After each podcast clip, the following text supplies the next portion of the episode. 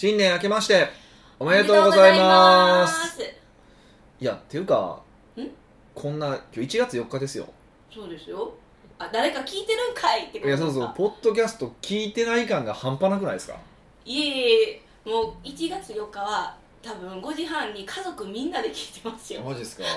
もしそういう家族があったとしたらまた多分相当不幸な家族なんやなと思います。そうなんですか、なんか他やることあるやろと思うんですけどね。えー、BGM BGM まあねなんかそうしていただけるとありがたいんですけど。だから2019年はどうするんですか？2019年どうする？すんごい雑ですね。いやなんかなんか抱負とかあるんかなと思って。まあ1年間のですか？一応お約束なんで聞いとこうかなと思って。あーもっとは仕事とプライベートをあの分けたいなって思いましたえそれどういうことですか？あ分けられてないんですか今？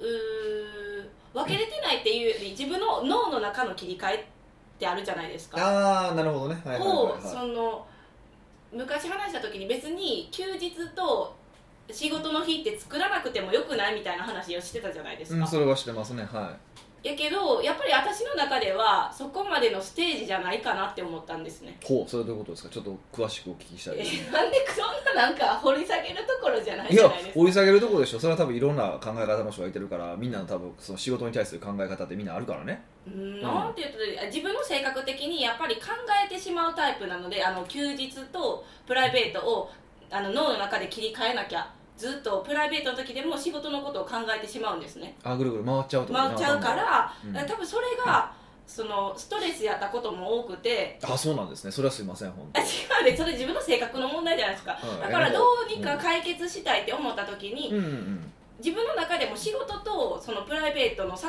目ってわからないじゃないですか。仕事じゃあ仕事やし仕事じゃないじゃあ仕事じゃないとかなんか変な考え方になるからうん。もう休みってな時はうん。思いっきり忘れて休休もうっていうか自分のしたいこととかボケっとしたいやったらボケっとして遊びに行くやったら遊びに行くで、うん。そこをやっぱり全うしいひんかったらあかんなって思ったんですよ。ああということはもうイタリアは行かないということですよね。えどういうこと？でもう今年もあるってことですか？いやいやまあだってほらイタリアはほら仕事兼遊びみたいなととこあったじゃないですか。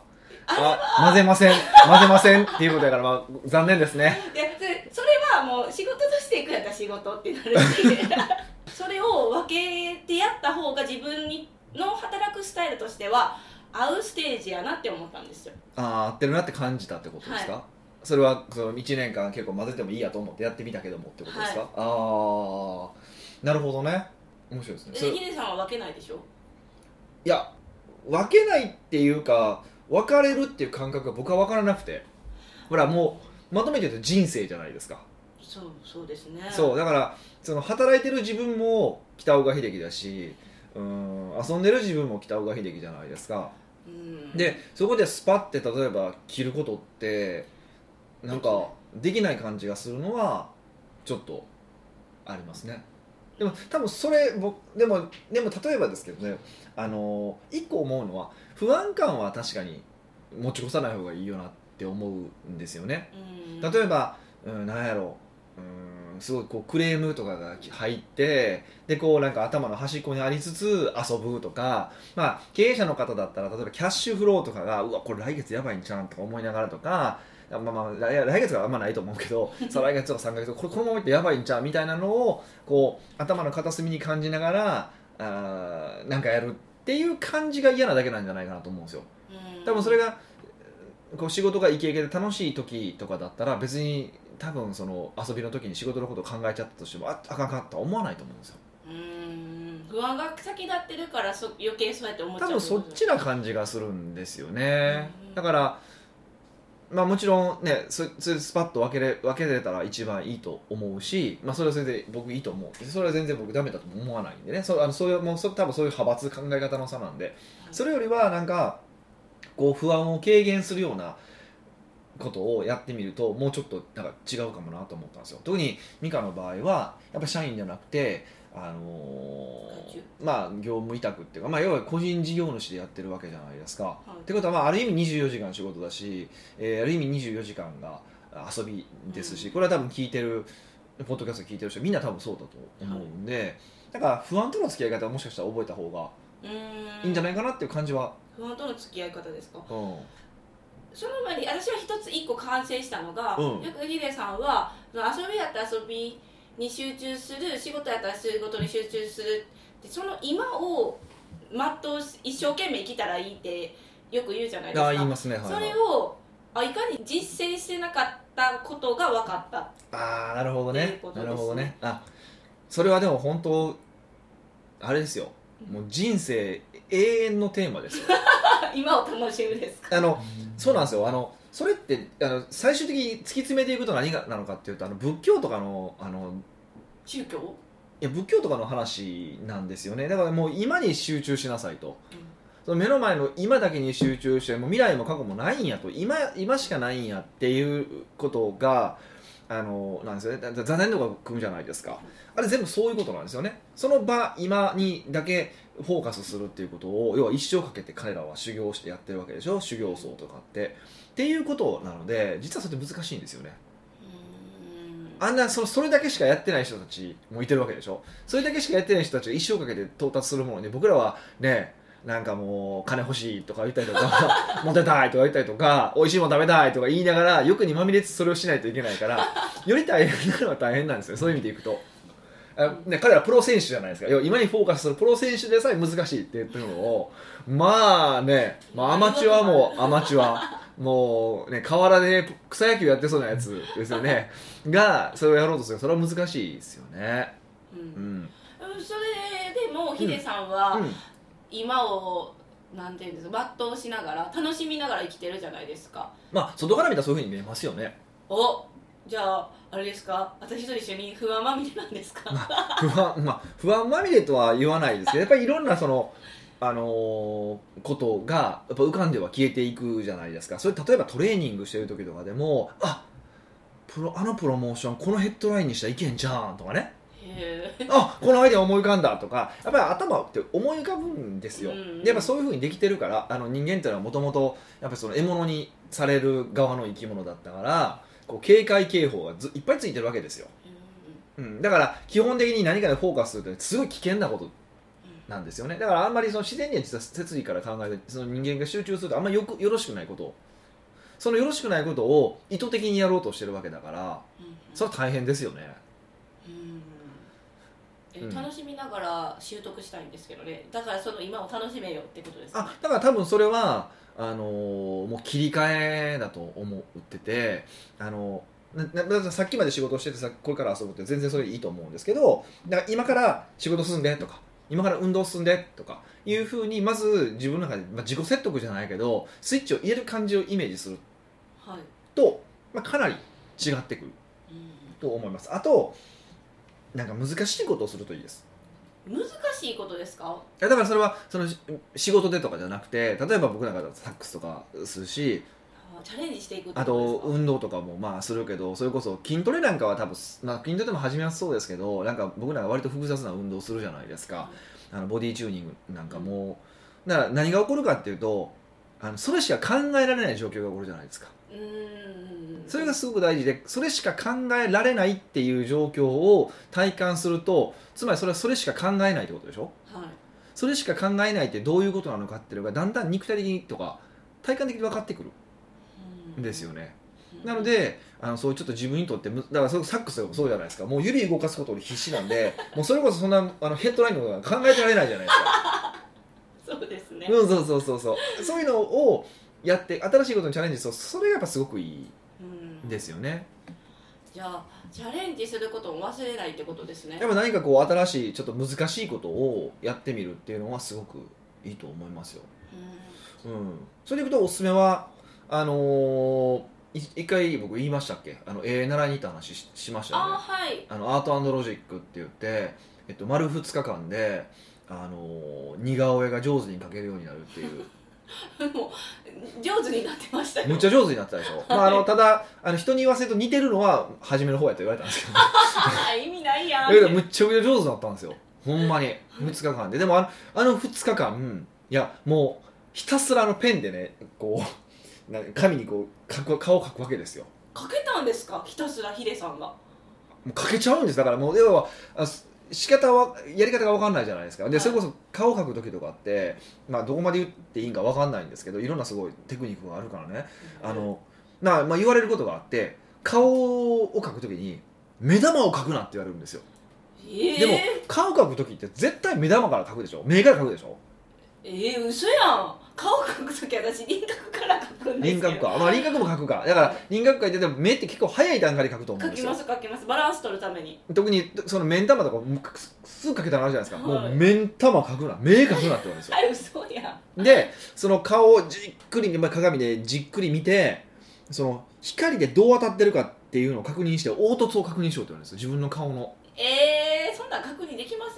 だからほうれい線とか普段からやっぱ見てるから分かるけど、はい。そうじゃないなんていうかその僕らは普段平らだと思ってるところでさえその影の濃淡があるわけ。うん。でそれをずーっと見てずーっとそれを描くんですよってことを考えたらもう何も考えてられないんですよ。そんな自分の顔のの濃淡なんか見たことないでしょ。ないないないない。でそうそう。でそうするともう2日間いや何も考えてないなと思って。へえすごい。でも多分それも慣れてくると多分考えれる多分僕らみたいな凡人は無理なんでしょうね。だからそのプロのねお絵描きさんとかなんかはもうねもうそれひたすら集中するやろうしゆなんか有名なのはなんかあのホマーとか知らないですけどアインシュタインがなんか思いついてブワーって描き始めたんですね。描き始めたらあの雨降っても気づかへんかったとかね。ええー、没頭しすぎそうそううそう。まあそれが天才って呼ばれるんじゃないですか。だから僕らは天才に近づくためにはその集中力を手に入れないといけないから集中するのがどういうことなのかっていうことを知るっていうことまず。でそれを多分とはいえた例えばその2日間やったのでもう1年半とか2年ぐらい前だと思うんですけどもうそその感覚忘忘れてるじゃないですか。うん。ってことはそれをアップデートしていく。っていうことをしていくとやっぱりいいなと思うんですよ。でそれは多分仕事でやるよりは遊びでやる方がやっぱり分かりやすくてあのーそれこそねやっぱししこたまボーンって遊ぶことを覚えるとやっぱそれそれだけあの仕事もドーンってしようとする感覚そのなんか限界突破を遊びでしとけば限界突破するってこういうことなんだって分かるから仕事で限界突破するしやすくなるんですよ。うん。やっぱその感覚があると思うからやっぱそうやってやるのがいいと思いますよ。だからなんかこう新しいものにチャレンジしてみてその時でも意図的にそうしないと集中できたなとかってやっぱりしないとあ集中するってこういうことなのかっていうことを噛み締めないと集中することってそうなのかって分かりにくいじゃないですか。はい。あえてそれを噛み締めるようにするっていうのは大事ですよね、はい、うん、だからそういうふうにしてもらえるとなんかちょっと変わるんじゃないかなって思うんですけどいかがでしょうか？このこの僕のナイスアドバイスどうですか？自分でナイスアドバイスって言っちゃうんですね。多分これ以上の答えは多分今 日本広しといえども誰も答えられないんじゃないかというふうに思いたいなと思ってます。どうですか？えいいと思います。うわ雑。北岡秀樹の奥越えポッドキャスト。奥越えポッドキャストは仕事だけじゃない人生を味わい尽くしたい社長を応援します改めまして北岡です。ミカです。今回のご質問は？と思いきや？思いきや？ま あ一発目なので新年。はいはいはご質問じゃなくて、い、うん、ヒデさんに2019年はどうなるんだろうかなーって。2019年はどうなるんだろうかなってことですか、そうです。そんなん分かるわけないですよ。え多いじゃないですか。んどうなるこの未来2019みたいな。大予測みたいな。そうそうそう年始多いじゃないですか。まあ、多いっすよね、はい、そういうの好きやから。好きですよね。みんな雑誌見たら全部あれやってますよね。ぜひあのおすすめしたいのはあの大予測系を買っておくってことです。え買っておくんですか？ぜひあの大予測系買ってほしいです全部。で別に読まなくていいです。で来年の今自分に開いてみてください。どんだけ外れてるか めっちゃ嫌なやつじゃないですか。いやいやいやいやいながら。そんなそんなもんそんなもんですそんなもんですよ本当。まあ、みあでも予測することに意味があるんですかね。意味はないか。うんとね正直意味がないっていうのが意味がないというかできないじゃないですか。人間って未来を読める動物じゃないからそういう動物じゃないので基本的には僕はやめた方がいいと思ってて、はい。あのうん意味、うん、ちょっと違うよねっていうのはあります。うん。んもうほんの私の質問ナンセンスすぎるじゃないですか。いやいやまあまあまあ。とはいえとはいえ一個言えることは、うん、と1年の予測っていうのは正直分かんないんですよ。でもでも長期のトレンドで見たらはい。あの確実に起こることっていっぱいあるんですよね。確実に起こる未来みたいなものって結構あるうんうん。ので、そういうのを抑えておくと僕すごくいいと思うんですね。例えばうーんよく言われることですけど日本で人口減少の時代に入ってるわけじゃないですか。はい。でこれはもう多分止めようのない事実でしょ？ってことは僕らのビジネスのマーケットのサイズは確実に小さくなっていきますよ。あっていうことは間違いないことでしょ？それからえっとまあ今段階ジュニアあ段段階か段階の世代が、まあ、老齢期に入ってきて、まあ、まあとはいえまだね60歳60 70歳いかないぐらいで、まあ、元気な方が多いけど、まあ、それがもう少しするとねあの厳しくなってくる。その段階の人たちがもう完全にこう介護とかしないといけないような状況に入ってくるってのは間違いないでしょうしで例えばもう、まあ、それこそえ30年後とか見たら僕らはまさにそうです。けど団体ジュニアなんで、うん。今度その30年後ぐらいに僕らが、ね、老齢なんかまた老人じじいになって要は社会の足引っ張るようになっていくわけじゃないですか。っていうふうに見たらえっとまあ、一時期そのうん老人系がまた一時厳しくなると思うんですよ。けどまた良くなっていく時期もあったりとかとかある程度大きなトレンドで見ると、うん、ずれないし少なくともその方向性に行くんだなみたいな感じにはなるのでそれを予測するっていうのはすごく意味があることだと思ってるんですね。うんうん。で例えば、うん、僕がよく言うのはえーっとそうですね。あの、まあ、最近だとトレーニングの話でいくとこうマッチョな人いっぱい出てきてるじゃないですか。まあこれでも出てきました。あのあの多分あれいつぐらいかなこの一月ぐらい出てきたと思うんですけどあのあやさんの話。あのリーボックの。筋肉ムキムキあのムキムキのあやさんとか、はい。もうああいう女性が出てきたっていうことは要はああいうのかっこいいみたいな。で最近やっぱベストボディみたいなのもあって。うん。あれもなんかまあ要は女らしさいわゆる一般的な意味での言う女らしさとはうん対極にあるものじゃないですか、うん。ああいうムキムキでストイックな性格ではい生活でっていうのは。だからおそらくってことはああいう人が出てきたらどこかで逆が出てくる。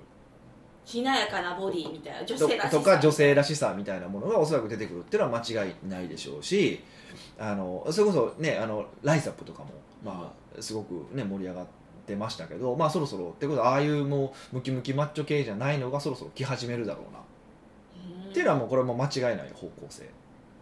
振り子みたいですね。そうそう振り子こっち行ってあっち。だから振り子で見ていくとすごくあの分かりやすくて。大体バンって来てる時にもう次の仕込みが入ってると思った方がいいんですよ。おーじゃあマッチョ系女性のこうフィーバーしてる最中に自分は真逆のしなやかなボディみたいな感じのを作っていけばいいってことそうですか？そうそうそうそうそうするとあのーま大体その行った時にちょっと第一人者みたいな感じになってるんですよ。で次またマッチョ系に戻るんですけどその時のマッチョ系に戻る時は今のそのしなやかなボディって話の上にまたマッチョ系が乗っかってくるから少しずつなんていうかなあのステージは上がっていってるイメージを持ってもらえるといいと思うんですよね、うん、今までのものを取り込んで、えー逆に振り子で移動するみたいな感じうんなんでそういうふうにこうイメージをしてもらうと結構社会って見やすいんですよね。でそれでいくと多分僕らにとって一番こう、まあ、意味があるというかインパクトが、まあ、どのどの人にとってもインパクトが大きいのはまず間違いなく言えることは、えっと、これから多分株価が下がるでしょうねっていう話ですよね。え株価が下がるんですか？多分今はだから、えっと、割と好調って言われているじゃないですかでも、まあ、そろそろ終わりの始まりが始まってるなっていう感じは僕は見てて。まあ、それは今年中そのに今年中か。今年中に来るのか来年まで待ってくれるのかっていうのは正直分かんないですよ。それはそのタイミングはもうどこなのかって正直分かんないけど。でも長い目で見た場合ねそれこそえ大体10年に1回ぐらいは結構大きい問題って起こってるんですよ直近でいくとリーマンショックはですし、えその前は何かなアジア危機とかかなとかっていうふうにやっぱり10年ごとに何かこう起こってたりとかうん。ね、バブル崩壊とか起こったりとかするわけじゃないですか。っていうふうに考えると、まあ、またそろそろ来るよね、え何か来ちゃうんですか？うん、だからまあまたバーンと落ちるからいわゆる景気が悪いっていう状況があの起こりうるよねっていうことです、まあ、今まではじゃあ景気いいんかって結構微妙じゃないですかだから別にみんな景気がいいって感じてる人がそんなに少なくて、はい、そんないい思いはしてない。でも一応まあずっと景気は上り基調にはあるから。ただ上り基調なだけで別にむ昔と戻ったわけじゃないんですけどね実際には、うん。でもまあ多分どっかでは悪く、まあ、今はそんなに数字は悪悪くない状況ですけど、まあ、それが完全に、えーまあ、悪くなる状況また目に見えて悪くなる状況が来るから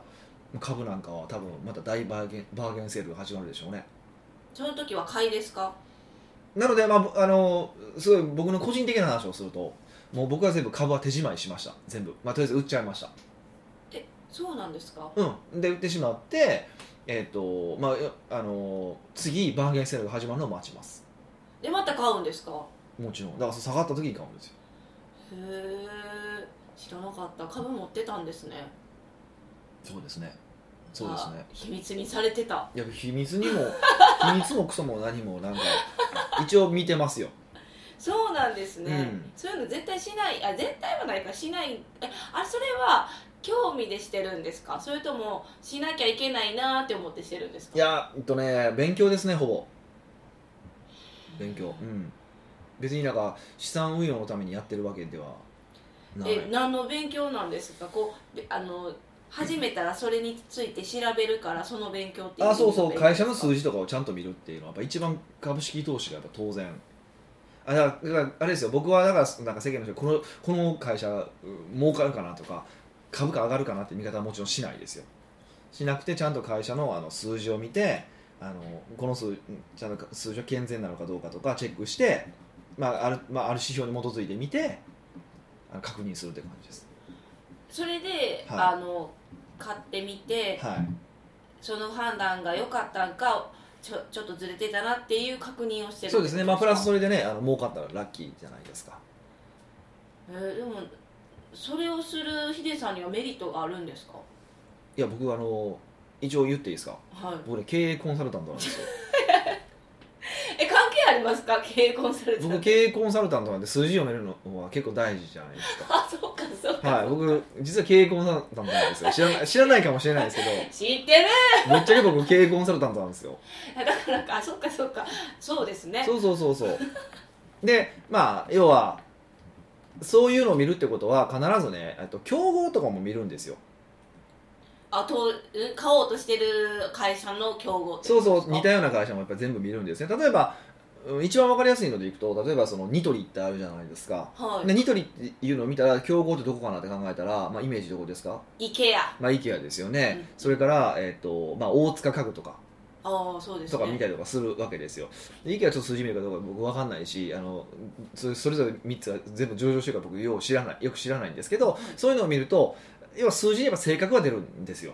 へえ、会社の性格ってことですか？そうそうそうそうそうそうそう。でそうするとあのあこういう戦略で、えーしビジネスしてるんだなってだんだん分かってくるわけですよね。だからあのーそうた多分在庫の回転率がすごいいいなとか。でもこっちの会社は悪いなとか。ここは同じように家具売ってるんだ例えば家具売ってるんだけどもこっち側は自社物件で売ってるんだな。でもこっち側は、うん、レンまあ借りて家賃払ってやってるんだなとか。資産を資産を小さくしてやってるんだなとか。それはだんだん見えてくるんですよそうするとなんとなく戦い方とかもやっぱりそれぞれ違うってことが分かってくるし同じ僕らは外から見て同業他社に見てるけどもそうじゃないとか。うんでスターバックスなんかはまあすごく分かりやすくてスターバックスと,、えー、とタリーズなんかもむちゃくちゃ分かりやすい例でタリーズはあのフランチャイズの本部フランチャイズじゃないですか。へえそうなんですか？そうなんですよ。スターバックスはね全部直営店じゃないですか、はい。同じチェーン店だけども。だからっていうふうに見ていくとあの全然やっぱりそそうすると資産か資産も違うじゃないですか。たうんうんうん。あのどうしてもタリーズはねあの利益率上が上がるしとか。だからそういうふうにこう見ていくとすごく面白いですよ。比べていくと。だから1個で見たら全然なんか分かんないですけどこう比べていくみたいなのをしていくとよくて。で全然これあの本題と違う話なんですけど大丈夫なんですかね？未来予測と。そうそううん、違うんですけどあので何が言いたいのかっていうと、まあ、未来予測はまあ適当に振り子で考えてくださいぐらいの話であと雑誌買ってください、あとまあなんとなく多分悪くなるよあの景気はおそらく悪くなっていく方向だよっていうのはトレンドとしてお伝えしておきたい。でプラス今の話に付け加えて言うならばもっと自分のビジネスも他の会社と比べたらいいんですよ。他の会社と比べる。そ似たよ競合と比べるってことでうすか？そう例えばうちの場合だとコンサルティング会社ですよね一応ね、はい、そうすると,、えっとまあ、上場してる会社だと船井総研。まあ上まあ、上場してるわけで、コンサルティング会社としては上場してるんですよね。そうするとそのその船井総研の数字を見てまあ、例えば当然売上規模は負けてます。けれども例えば1人当たりの粗利はどれぐらい違うのかとか。えそんな計算できるんですか？だって従業員いや粗利割る従業員数だからね。それは計算できるじゃないですか。ってことはそこは効率よく僕らビジネス回してないとおかしいからどれぐらい買ってるのかってチェックしたりだとか。例えばまあもちろん、えっと、船井総研だけは僕らコンサルティング会社、まあ、コンサルティング会社ってとこはまああんまないけどもでもそれに近しいようなビジネスをしてるところとかもあるわけだからそういうところを見てそういうところの数字見たりとかしてあの比べてみるとか、ね、あのそういうふうにしていってちょっとずつ見ていくとなんとなく変わってくえ比べてる。うん。何を見たらいいんですか？あここよりうちの方がいいわ。あうちは良くないとか見て。そうそうそうそう。だからその場合はじゃあベンチマークしてくっそ船井総研にまここ負けてるわ。じゃあここを追いつくように変えていこうとか。うん。いうふうにしていってあの考えていくっていうのは一番やっぱ分かりやすいですよね。なんか他の会社例えばなんやろ例えばじゃあうん僕があのアップル見ていやうちの会社規模が負けてるとかって言っても意味がない話じゃないですかそれって。だから比べる比べても意味がない話やし。そうですね、うん、とか武田薬品と比べていやうちはあらあの1人当たりあれは負けてるって言うけどいやもともと薬品やから1人当たりあれは上がりやすいビジネスやったりとか、うん。まあ、あるわけじゃないですか。はい。ってことはある程度業界で買ってるところとかを見てそこに対して自分はどれが買ってるか負けてるかをチェックしていってもちろん戦うべきじゃないところで戦ったらダメですよ。ここはやっぱりとはいえ負けたくないよねっていうところに関してはあの追いついていこうっていうふうにやっていく見ていくっていうのはいいですよね。どうしても僕らは競合を見るって言ったらなんか競合がどんなプロモーションしてるかとかどんな売り方してるかとかしか見ないんだけどそんなところはもう真似するかしないかとかって話じゃないですか。そうじゃなくてあとその頭使ってないしね。そうじゃなくて数字とかを見ていってその数字を追いつくためにはどうすればいいんだろうかって考えた方がもっと新しいアイデアも出てくるしやれることもやっぱあるじゃないですか。うん。っていうのはちょっとやってみるといいと思いますよ、うん。まあ、もしこれ4日の朝に本当聞いてもらってたらあと2日ぐらいあるから。あ休みがですね。そう。だからあの検索すれば結構上場企業の数字も出てくるし。あネットで見れるんですね。出て出てきます出てきます。あと、まあ、全部詳しくは出てこないですよもちろん。出てくるし。あともし上場してない会社でベンチマークしたいなと思う会社があったら帝国帝国データバンク帝国データバンク。データバンクっていう会社があるから、まあ、そこであの会社情報ってある程度出てくるんでもちろんりあの完全な数字は出てこないですけど割とその数字を開示してるところもあるんで上場しなくても。で全部の数字開示されてないこともありますよもちろん。あの一部の数字だけ例えば売上だけ開示されてるとか売上と役員だけ開示されてるとか、まあ、いろいろあるんですけど、まあ、そういうのもあるからそういうのを見てもらって比べてみて戦っていくみたいなのをちょっとやってみるといいんじゃないかなと思いますけどね。2019年のなんか目標みたいな感じですね。そうだからちょっとまあ目標を立てるのにとか、まあ、あたもう一つこう自分が向かう先を見つけるのになんかそういうのをこう参考にしてもらえるとまたちょっと面白いんじゃないかなと思いますけどね。ヒデさんは2019年どう過ごしたいと思ってるんですか？今年はねあのー働きますよ。え？なんで働くんですか？って思っちゃった。は働き今年は働きます。今年はちょっとやっぱりあのまあうちうちの話ですけどマーケティングパートナー協会っていうのがまあ去年立ち上がりまして、まあ、メンバーもすごく増えてきた。っていうのもあるから、まあ、そういう人たちにねいっぱいチャンス作っていきたいなっていうのも正直あるので、まあ、そういうのを作るためにもやっていきたいなと思ってますし、まあ、ちょっと今まで割とこう北岡秀樹株式会社みたいな感じだったんで全体でどの感じも。でもそれをこうみんなが活躍できるような場を作るって感じなので、まあ、どっちかっていうとうーんプレイヤーっていうよりはちょっとこう経営者オーナーみたいな感じの動きをもうちょっと僕は増やしたいと思ってますね。えプレイヤーから経営者になるって旗から見たらそんなに仕事をするように見えなかったんですしけど。ない量がへしする量が実務が減るからってことですよね、そうです。けどなんでそれやのに仕事が増えるんですか？うん、でも同じだけプレイヤーも頑張ろうかなと思ってるかなんで？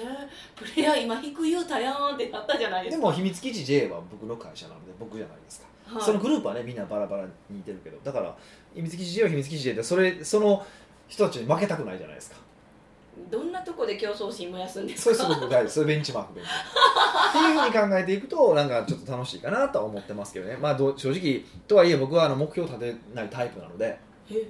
はあのなんとなく課題とか見つとか考えたりしますけどあんまりこういくら行きたいとかって目標立てないのでどうなのか正直わかんないですけどね。うん。